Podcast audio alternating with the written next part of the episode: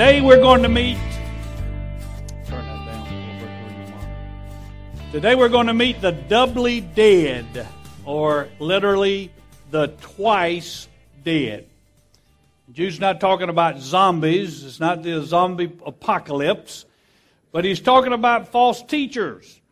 And I think it's interesting that God says they are doubly dead, twice dead, because these false teachers claim to be the ones who are truly alive spiritually. They claim to have this spiritual truth. They claim to have the key to a vibrant spirituality. They say you can write your own ticket with God. They say we can show you how to get the greatest and best things from God. On the contrary, God says you are just doubly dead, twice dead. Far from having the key to spirituality and spiritual life, you are spiritually dead. And that brings us to our text this morning over in the book of Jude. That is the last book before Revelation, which is the last book of the Bible. It's a very small book. So just find the Revelation, go to the beginning of Revelation, and then turn one page, and you will be at Jude. Jude is writing about the danger of false teachers. And that has been a danger that the Church of Jesus Christ has faced throughout the centuries. And the people of God have faced throughout the centuries as well, even in the Old Testament. Because the prophets continually warned God's people about false teachers and false prophets. Jesus warned about false teachers and false prophets. Peter warned against false teachers and false prophets. Paul warned against false teachers and false prophets.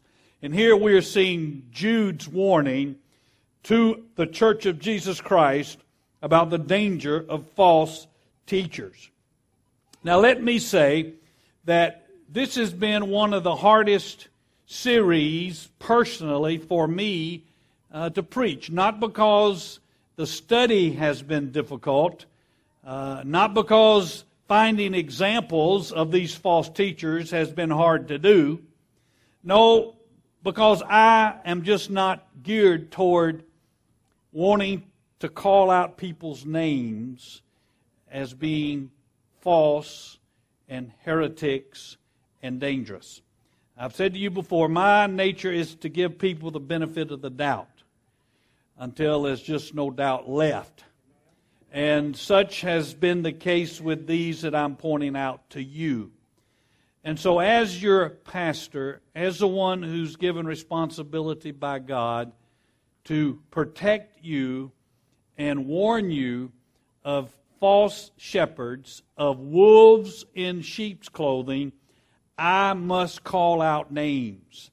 If I do not, I'm afraid you will not understand who I'm talking about. And so I want you to understand this with no joy that I call names, but it is of necessity, I believe. Now, take your Bibles, stand, and I'll begin reading in verse 8 of Jude. And our focal verses will be verses 12 and 13. Yet, in the same way, these men also, by dreaming, defile the flesh, reject authority, and revile angelic majesties. But Michael the archangel, when he disputed with the devil and argued about the body of Moses, did not dare pronounce against him a railing judgment, but said, The Lord rebuke you. But these men revile the things which they do not understand and the things which they know by instinct, like unreasonable animals, by these things they are destroyed. Woe to them, for they have gone the way of Cain, and for pay they have rushed headlong into the error of Balaam, and perished in the rebellion of Korah.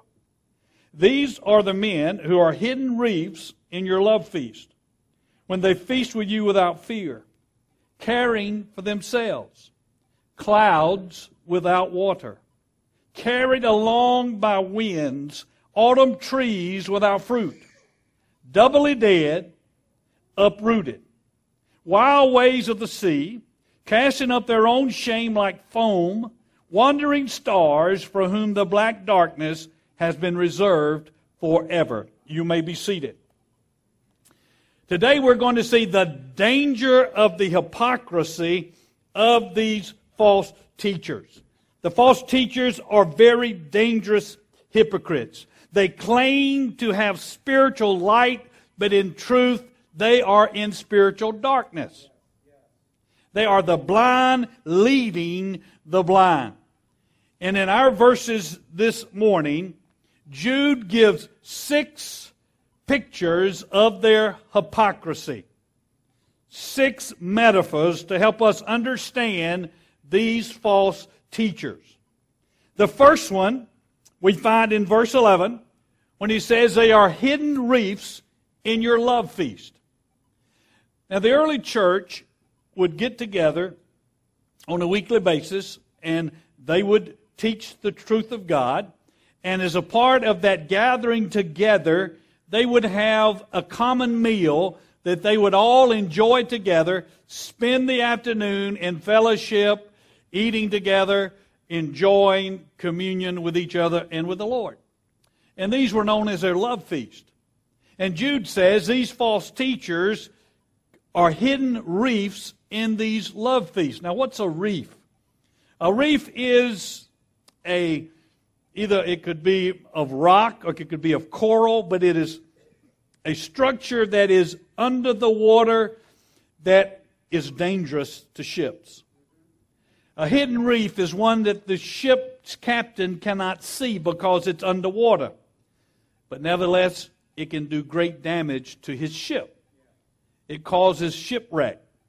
Countless ships have experienced their demise on hidden reefs.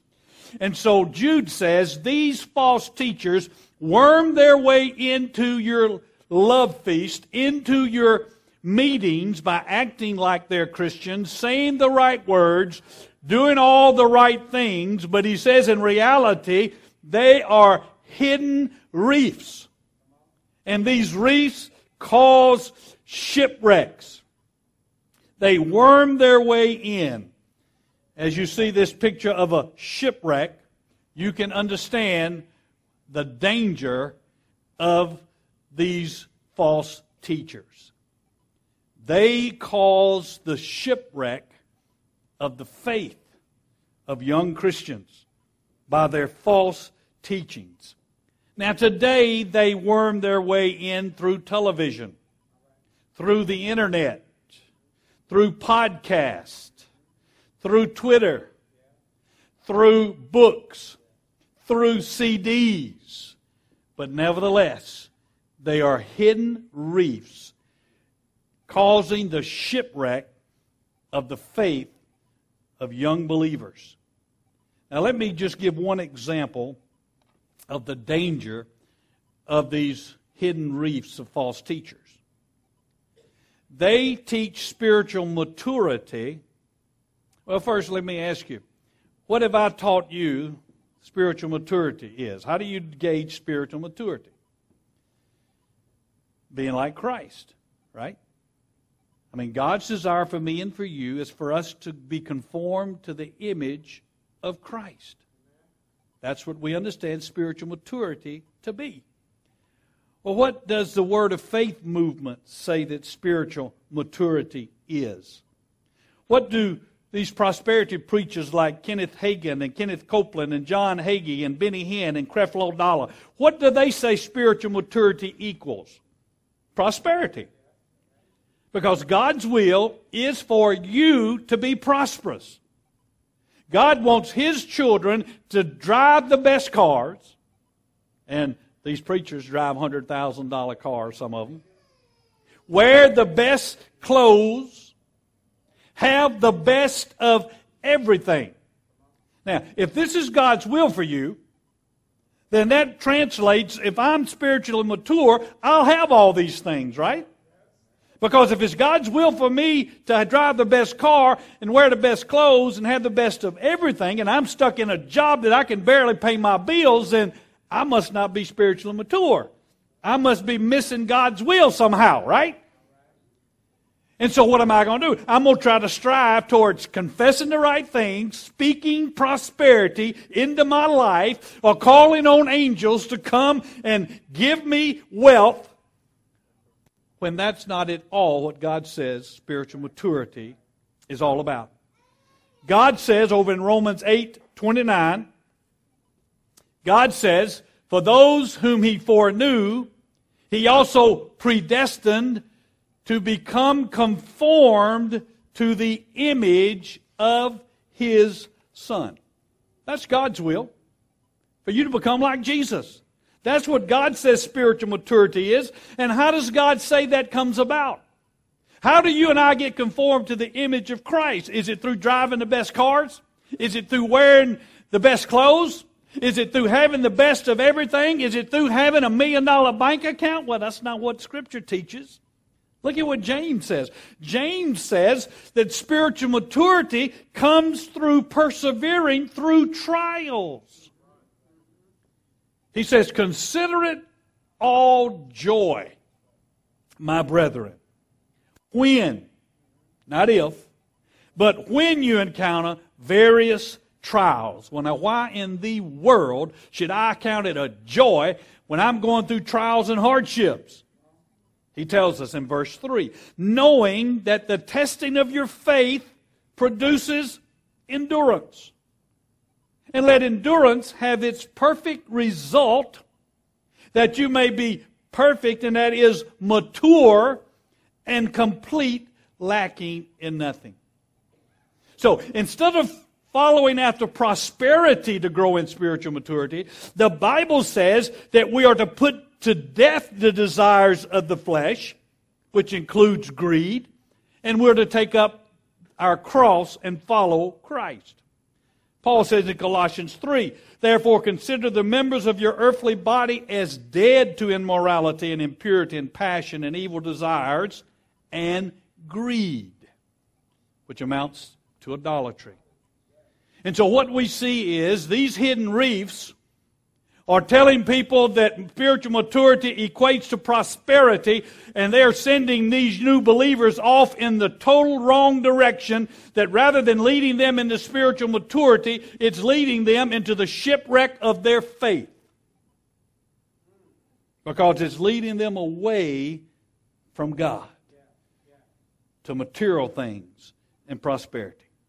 So he says, first, they're like hidden reefs in your love feast. Second, he says they are selfish shepherds. Again, in verse 12, caring for themselves. You see that? Caring for themselves? The word there actually means shepherding. They are selfish shepherds. They are not in the ministry because they love God or because they love people because they want to be obedient to God. They are in the ministry because they love themselves and they love money. Jude says these false teachers are selfish shepherds interested in building their own bank accounts.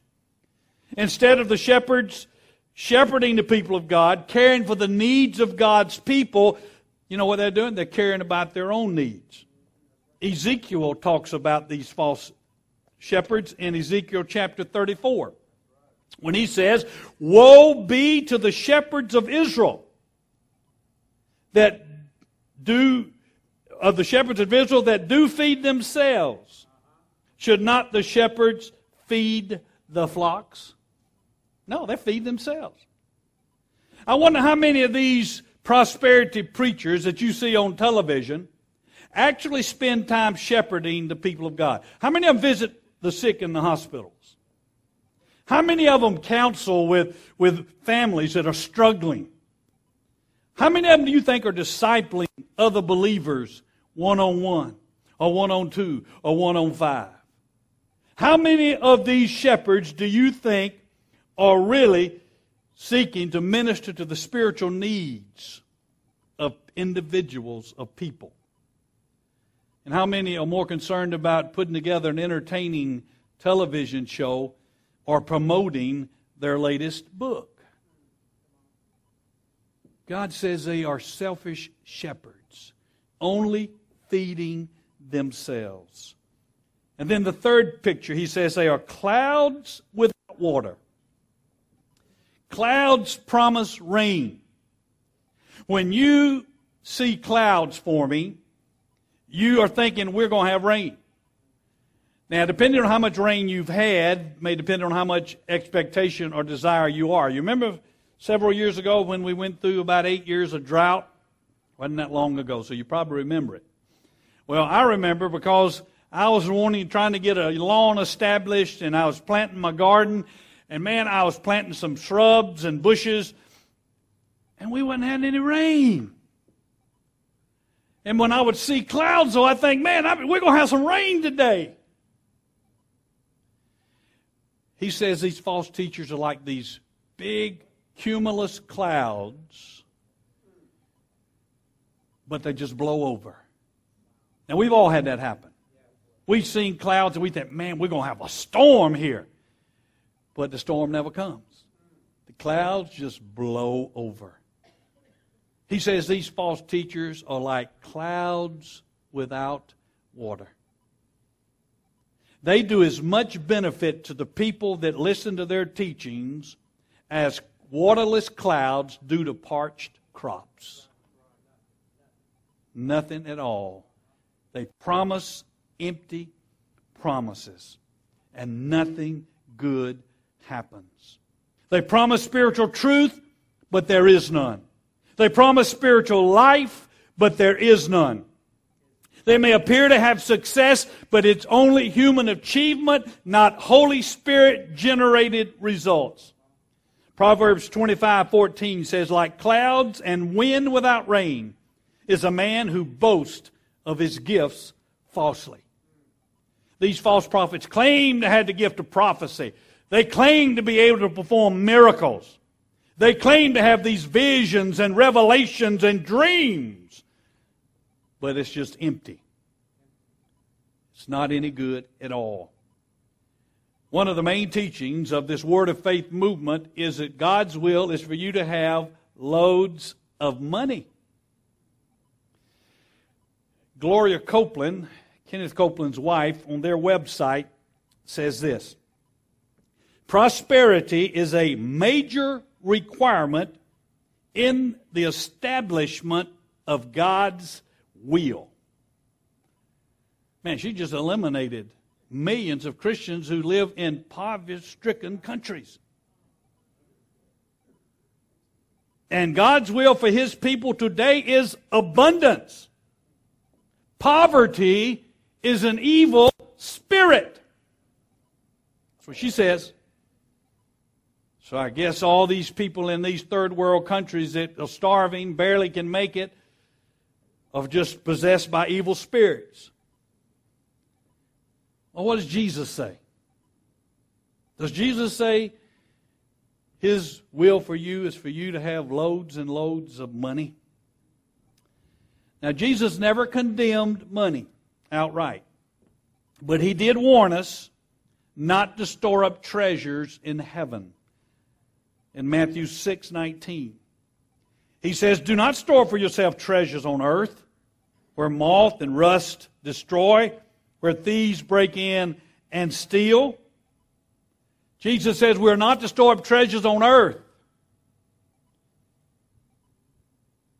because that's putting your heart on the things of earth. Jesus said, Where your treasure is, there your heart will be.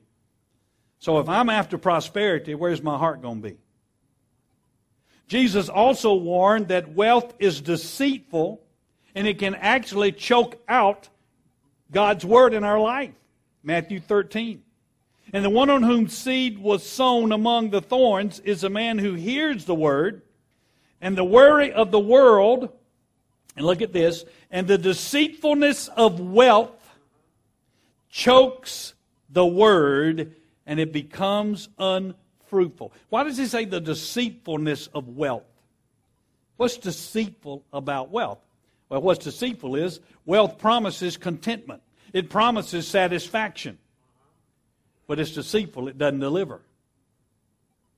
Jesus says the love of money, desiring wealth, can choke God's word out of your life. In fact, Jesus warned us to be on guard against every form of greed and self indulgence. Look in Luke 12. Jesus told a story about the man who accumulated all this wealth and, and he said, Man, I got more than I can, can put in my barns, and so what should I do? I'll build more barns and fill them up. And then I'll eat, drink, and be merry. And God said, You fool. Today your life is required of you. Now, who will have what you've accumulated? And after that, Jesus says, Beware and be on your guard against every form of greed. For not even when one has an abundance does his life consist of his possessions. Jesus says that's not where true life is. It's not in your possessions. Having an abundance is not where you're going to find soul, peace, and contentment. Jesus says we cannot serve God and our money. Look at Matthew 6. No one can serve two masters, for either he will hate the one and love the other, or he will be devoted to one and despise the other. You cannot serve God and wealth. Man, those prosperity Preachers need to hear that verse.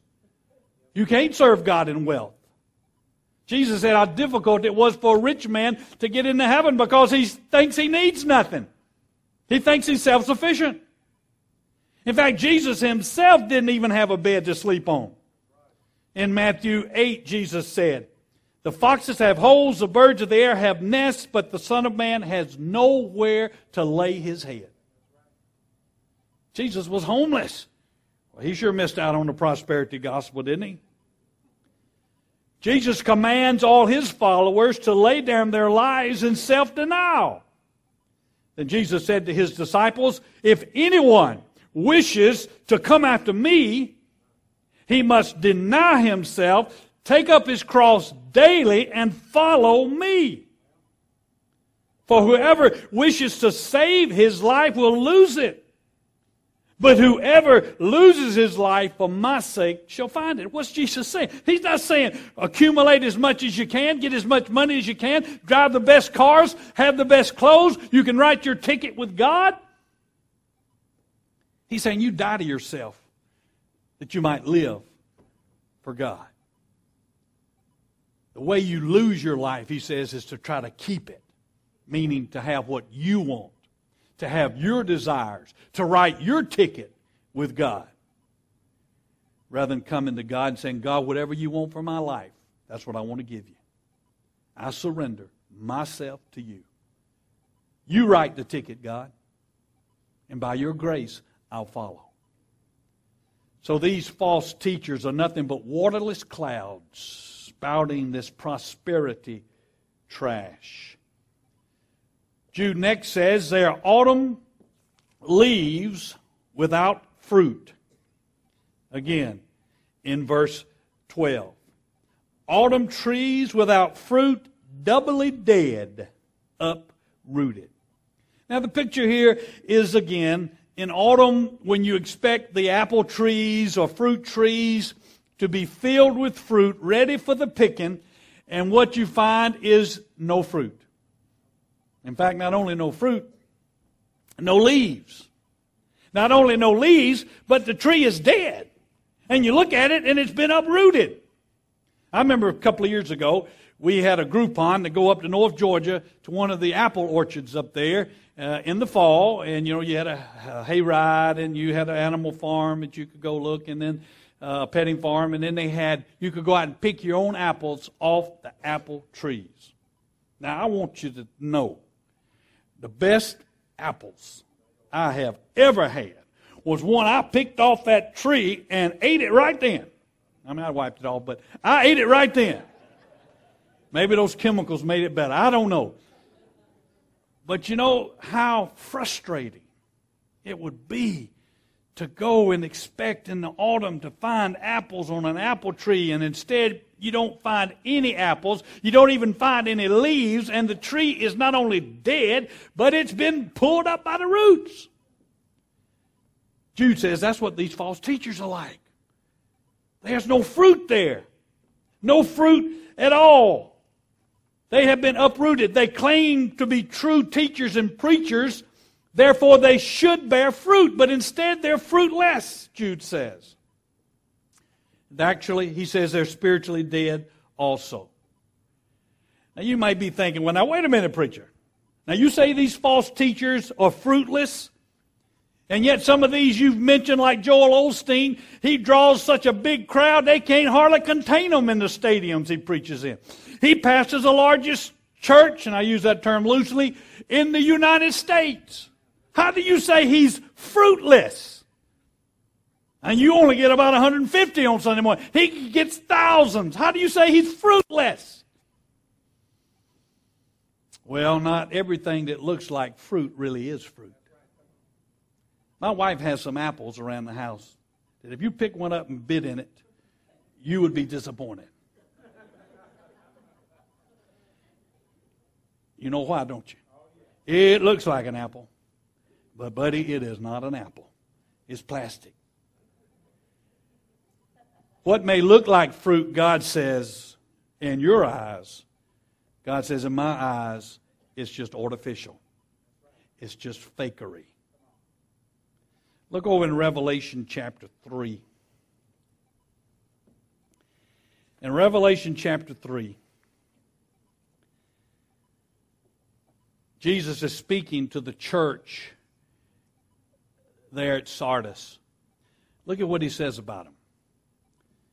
To the angel of the church in Sardis, write To he who has the seven spirits of God and the seven stars says this I know your deeds, that you have a name, that you are alive, but you are dead. What's he, what's he mean? He says, I know you guys got a great reputation in the Christian community that you're a blowing going church. Man, you got big crowds and you got big offerings and you got things going on all the time. You got a name for being alive, but let me tell you, in reality, you are just dead. You see, we equate spiritual life with crowds. God knows better. You can draw a crowd down to Grant Stadium when Tech's playing most of the time. You can always draw one over at Sanford Stadium when the Georgia's playing. Fill it with 90,000 people. But would you say that's spiritual life going on? But just because you can amass a crowd of people and get them up ex- excited and get them shouting doesn't mean the Spirit of God is there. Not at all. These false teachers may have the name that they are alive. They may have the appearance of being alive, of being fruitful, but God says they're dead. God sees the truth. We see what we think is the truth. How many of these false teachers have you seen prophesying? How many of them have you seen doing miracles? How many of them have you seen healing people and casting out demons. You say, Oh, I've seen Ernest Angley do that. I've seen Oral Roberts do that. I've seen Benny Hinn do that. You know what Jesus said? He said, You can do all those things and be as lost as a skunk. Look in Matthew's Gospel, chapter 7. Jesus says, So then you will know them by their fruits. Not everyone who says to me, Lord, Lord, will enter the kingdom of heaven, but he who does the will of my Father who is in heaven will enter. Many will say to me on that day, Lord, Lord, did we not prophesy in your name? Did we not cast out demons and perform miracle, many miracles? And then I will declare to them, I never knew you. Depart from me, you who practice lawlessness. Autumn trees without fruit. These Word of Faith teachers say that God's will for you is a trouble free life. That's nothing but a fruitless tree. again on Kenneth Copeland's website.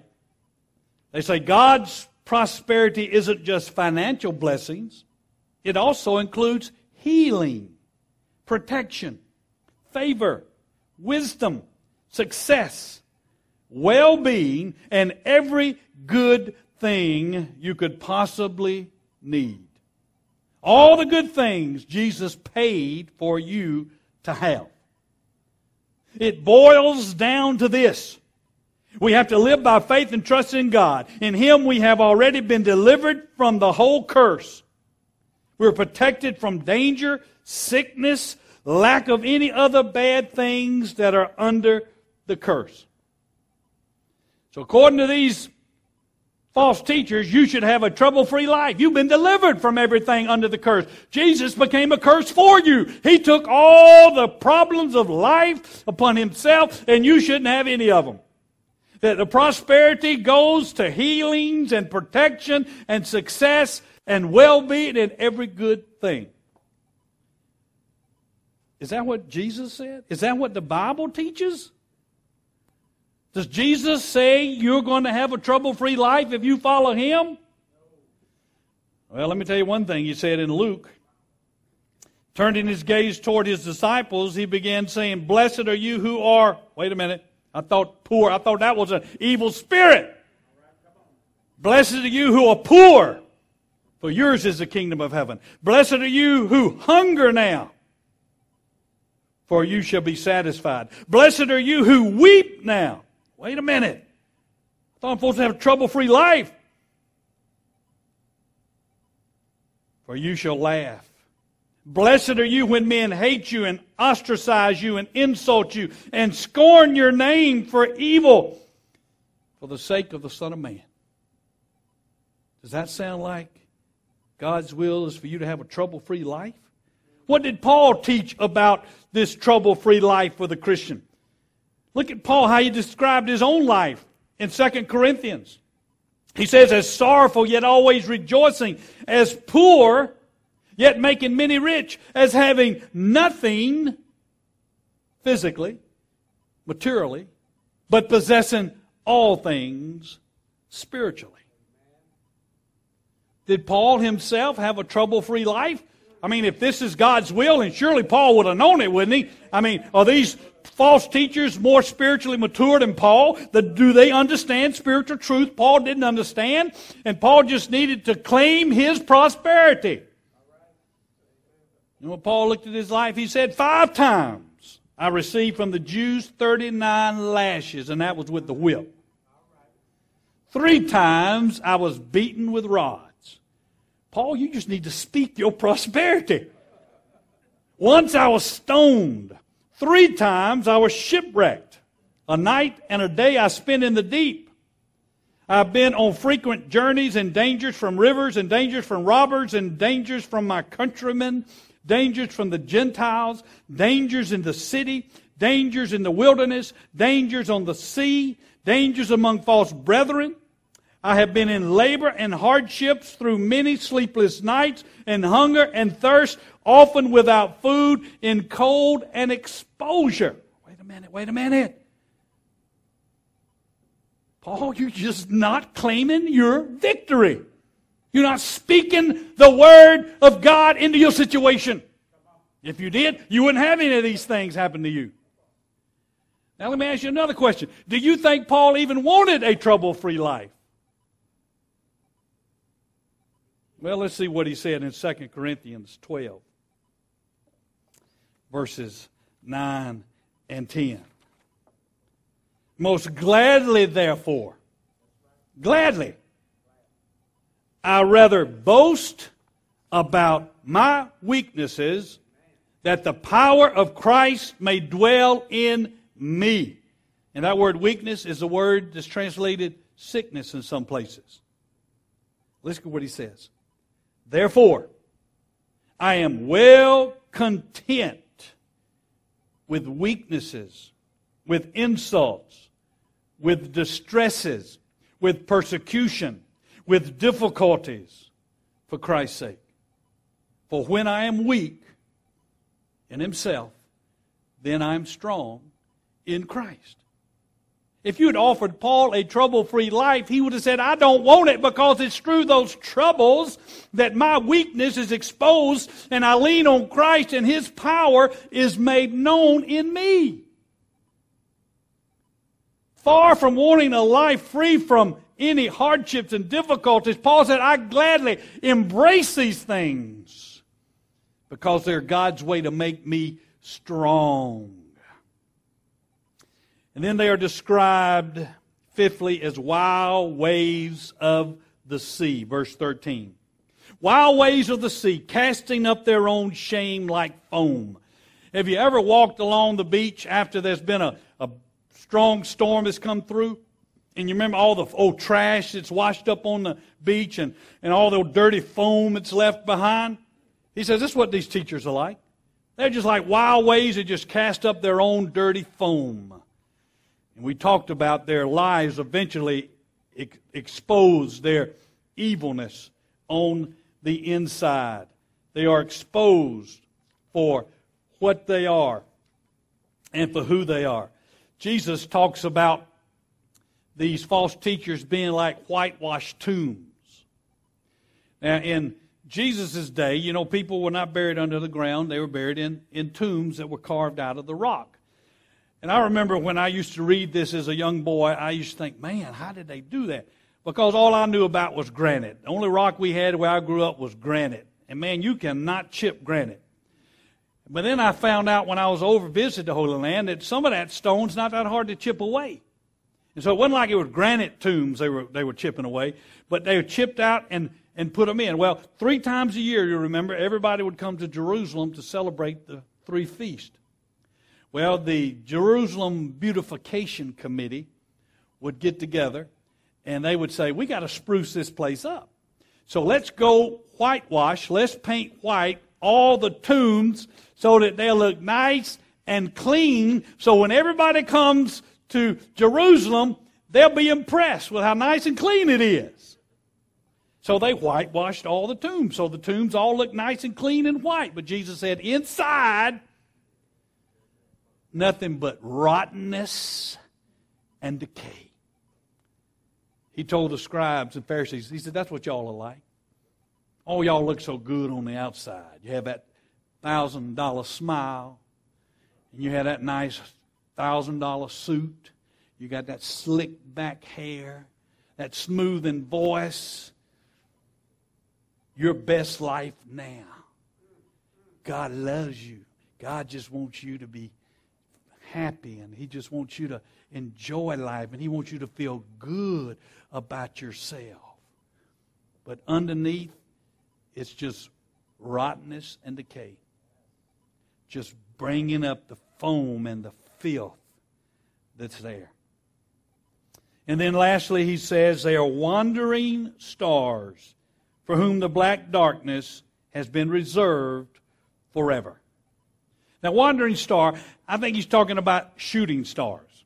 You know, stars that are true stars don't wander. God has placed them in the heavens and they have a path that they stay on, just like the planets do, and they don't get off that path. In fact, stars are so orderly that mariners for the centuries have been able to plot their course looking at the stars. Take that North Star. It's going to stay there. If you can count on it, and you can can navigate your path that way. Imagine if a mariner was trying to navigate his path with a shooting star. He's saying that these false teachers, you can get your spiritual direction from them as easy as a mariner could get his direction from a shooting star. There is no direction. There is no true path that can be found. You see, these false teachers say that it's always God's will to heal everyone who's a Christian and you should never be sick. Again, on the Copeland's website, they say God's word is so powerful it can cure every sickness and disease known to man. It has no dangerous side effects. It is safe even in massive doses. And when taken daily according to directions, it can prevent illness altogether and keep you in vibrant health. Now, if that's true, why did my dad die of a heart attack and my mom die of cancer? Well, you know what they would say? I didn't have enough faith. If I'd had enough faith and believed enough, God would have healed them. Now, where does that leave you? What kind of guilt have people been carrying falsely because they bought into this false teaching that if you just have enough faith, God always intends to heal all of his children. And that's what you're left with. You just didn't have enough faith to believe. If you just believed right, God would have healed them. That child that had that leukemia that kept wasting away. If you just believed God and spoken the word of health into their life, if you had just saturated them with God's word, they would have been healed. What does that do to that parent?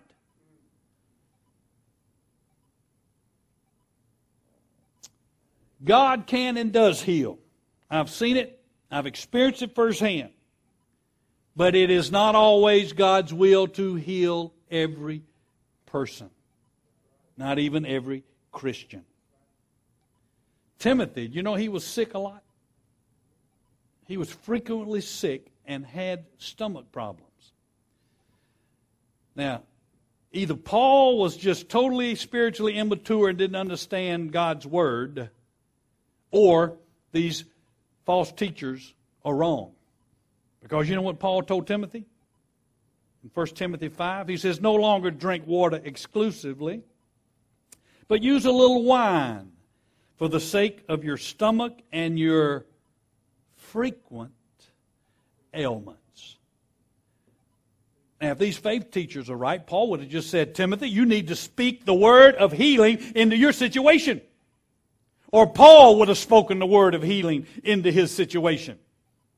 Paul doesn't mention that at all. He says, take a little wine for your stomach. And scientists have even shown that, that within the grape juice, within the grape seed, there is something medicinal that helps a person's stomach. Well, what about this fellow named Trophimus? Paul said a word about him in 2 Timothy 4. He says, Erastus remained at Corinth, but Trophimus I left. Whoa, sick? Paul just walked off and left him sick when it's God's will to heal everybody and every Christian. What was Paul? Did he not know the truth of God that he could stand and proclaim the word of God into this situation and God would heal him? I guess he didn't. He hadn't read what Gloria Copeland said that it's God's will through the word to have a vibrant health all the time. You see, the truth is, God has reasons for sickness. Some sicknesses may come into our lives just because we live in a fallen, cursed world. You may get the flu this year just because we live in a fallen world where there's a flu virus that wreaks havoc on your body. You may get sick because God wants to bring spiritual growth in your life. You remember Paul had this affliction. Three times he prayed, God, take it away. And what did God say? No, my grace is sufficient. I want you to grow in this, Paul, to trust me. I want my strength to be perfected in your weakness. So sometimes we experience sicknesses because God wants us to grow spiritually. And then sometimes sickness comes from Satan. You remember Job? Satan inflicted his body, but who was in control the whole time? God. And then some sickness comes from the hand of God to discipline us when we're off His path for us. You remember the church at Corinth? Because they were abusing the Lord's Supper, He said some of them were weak, some of them were sick, some had even died.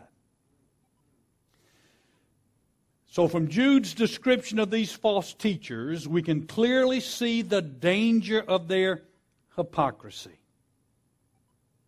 They are hidden reefs in the love feast. They are clouds without water. They are selfish shepherds. They are waves of the sea that just tossed up filth.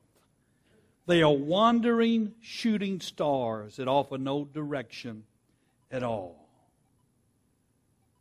You see, in their main teachings of prosperity, of total healing for all situations, of a trouble free life, those are lies.